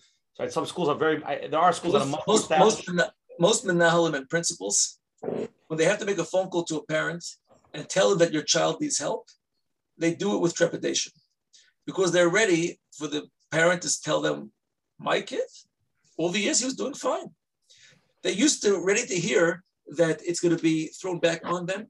And therefore, they're hesitant to say that there's a problem very often, simply because they don't want their own backlash because it's going to reflect badly on them that they weren't able to be mechanech the students. If we give the school the understanding, I see my child, I see he's struggling, I see he has his issue, I'm here to help. Can you just give me a, the, a, a real honest evaluation of what's going on in school so that I could I could be able to to help him? I think um, you'll get you'll get response. Like we asked before, who's the one that's responsible? The parent, the child, or the school? In this in this aspect, when the child needs help, the one who's most responsible is the parent. The child you can't blame because he's the one that needs the help. The school you can't blame because they've got so many children they have to deal with. The parent is the one that takes that, that takes in because he's got his only few children, he doesn't have the few hundred at the school. And at that point, when you notice your child is struggling, be proactive, go into this shiva, tell the Rebbe, tell the Menahel, I see my child has a problem. I know it's nothing to do with you. It's my problem. I'm taking the ownership for the problem. I'm here to solve the problem. Tell me what is it about that you see and what is it that I can do that could be helpful? Murdik, Rabbi Glassman, tonight's show was off the charts. Tremendous feedback. Okay, let's go to closing. And okay. uh, we're gonna have, we have we're gonna have a surprise. What? Yeah, we didn't, I'm sorry for all the people the questions we didn't get. Don't worry, Rabbi Glassman will come back every single Sunday and answer your questions, no problem. So uh, sorry for all the people that we didn't get to. Okay, let's go to closing. And we have one surprise person wants to say a story, and then we'll uh, go to that. First of all, great to Rabbi Ephraim Glasser coming on tonight, giving the so much chizuk, the vice, pashut. I love the way you took all angles and also explaining the moisture side and you know how it looks. I thought it was a tremendous eye-opening thing. Um, again, tonight we're learning schus from Menashe Chanoch ben Rezel Shlamis for success in every endeavor, brachas Gashmias, Nefu Shalem and health for Shendel Sarah Bas Mir Rivka. Again, if anybody wants to join the WhatsApp, uh, the, the, the, the, flyers every week, just text me at 848 525 0066 to say my number. And um, I'll send you the flyer every Sunday. Again, the first, the, if anybody who's here the first time, every Sunday night at 9.30, we have another Murdik Ashir with either a Rav, a therapist, something Murdik. Um, next Sunday, Mr. Shem, we're going to have the, the Twersky, uh, Twersky brothers. It's going to be amazing shiur. The one one first, hopefully, Mr. Remember Yankel Twersky from Monsey and Mordechai Twersky from London. Hopefully, we get them together. Two Twerskys in a room. I, I hope I hope Zoom can handle it. It should be pretty amazing. We're to talking about bringing warmth and love back into Yiddishkeit for our children and giving them chinuch, a deep chinuch. It should be an amazing program and powerful. So please, everybody, come and join. And uh, tonight's shiur is going to be all on uh, Menachem Bernfeld's website at menachembernfeld.com. If you have any questions at all, please send it to Coach Menachem at gmail.com. We'll forward to, to Rabbi Glassman any questions for him. Hashem, hopefully, when he has time, he can respond to some of them. Tonight's shiur is shiur number 80. We're up to 80. Um, if anybody wants to listen to it on the phone, it'll be available tomorrow on our personal phone line, on our special phone line, 848 777 GROW, G R O W. to Liquid Scoop. Thank you to Rabbi Yaniv Chazak. Special thank you to Chayla Kalfel and Shmu Summer from JCN and from always promoting us on all the digital platforms. Also to the Coach Menachem shows collaborating with OK Clarity to bring greater health and wellness to the Jewish community around the globe. OK Clarity is the online platform for mental health support in the Jewish community. OKClarity.com. You can find the best therapists, coaches, nutritionists, engaged in forums, and stay inspired. Links will be emailed after the share. We're first going to hear closing words from Coach Menachem, and then we're going to hear from our behind the scenes director Arne Fried, who runs the whole show from from from underground in a tunnel. He's going to give a little closing statement, and then Rabbi Glassman. Okay, Coach thank you, thank you, thank you very much, Rabbi Glassman. And uh, I'm sure many can take take away practical things. And one thing that I'm I'm thinking about is the open communication is whether it's the parents with the mostest and the relationship with you and your child. Obviously, if you have to start when they're struggling, it can be a little harder but the, the open communication, the open relationship that you have with your child. And the the most important one is the open communication with yourself, the self-awareness of what's going on inside of yourself when these struggles come up and how you take it and your approach, how you're going to talk to the Moisid, what, what you do like, what you don't like. And sometimes you have to do things that you wouldn't want to do, but it's better for the child, which is very important. And the last thing is every day you get up in the morning, you have to say a tefillah and daven and daven and daven because without that, siyata deshmaya, like we heard, everything is everything is from Hashem, and whichever school he goes to and whatever happens, we're only doing our shtadlis. So to keep on davening and mitzvah Hashem, we should be able to see nachas in all our kids, um, easy in an easy way, not to go through uh, these struggles. Shkoyach. Arnoyach Fried, let's hear. Let's go. Some closing. Fried, unmute. Okay, do you hear me? Yes, we do. Let's go. All right. Several years ago, before I sent my oldest son to Mesivta, since I was in Novominsker talmid, I went to speak to Novominsker Rebbe's Rochen. And before I went to speak to him, I had a whole reshima, a whole list of various yeshivas that I looked into. I live in Lakewood. So Baruch Hashem, Lakewood is a Kanain Hara, a lot of Mesiftis. I had a number of Mesiftis which I had in mind for my son with different milas, different chesonis, which I thought about the various Mesiftis. So I went into the Rebbe's Rocha and I started discussing with him the different names of the Mesiftis and different milas and different chesonis. And I was sure the Rebbe was going to guide me which which Masifta my son should go to. But, but the Rebbe instead stopped me in my tracks. And he told me, You're getting carried away. He said, Let me tell you a klal. A Masifta, which could be the best Masifta for a certain Bacha, could be the worst Masifta for a different Bacha. And a Masifta, which is the worst Masifta for a certain Bacha, could be the best Masifta for, for another Bacha. So I stood there and said, okay, I understand, but which Mesifta should I send my son to? He said, which Mesifta you should send your son to? Do yourself a favor and go right now to Beis Medrash and say a few Kapitach Tilim and have in mind that the Eibishter should guide you, that your son should go to the right Mesifta. Whichever Mesifta he's going to go to, he's going to be Matzliach in Hashem. So I did as he told me. I went into Beis Medrash and I said, with Stark Kavan, several Kapitach Tilim, the next day, a neighbor of mine called me up and directed me to a certain Masifta, which I didn't think about beforehand.